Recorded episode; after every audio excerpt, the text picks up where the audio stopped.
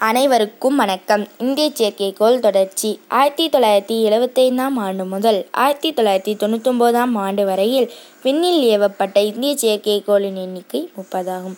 அந்த செயற்கைக்கோளை ஏழு வகையாக பிரிக்கலாம். அவை என்னவென்றால் Aryabhata Bhaskara Rohini Apple SROSS INSAT IRS இந்த ஏழு வகை செயற்கைக்கோள்கள் இந்தியாவில் வளர்ச்சிக்கு பல விதங்களில் பயன்பட்டுள்ளன. நன்றி.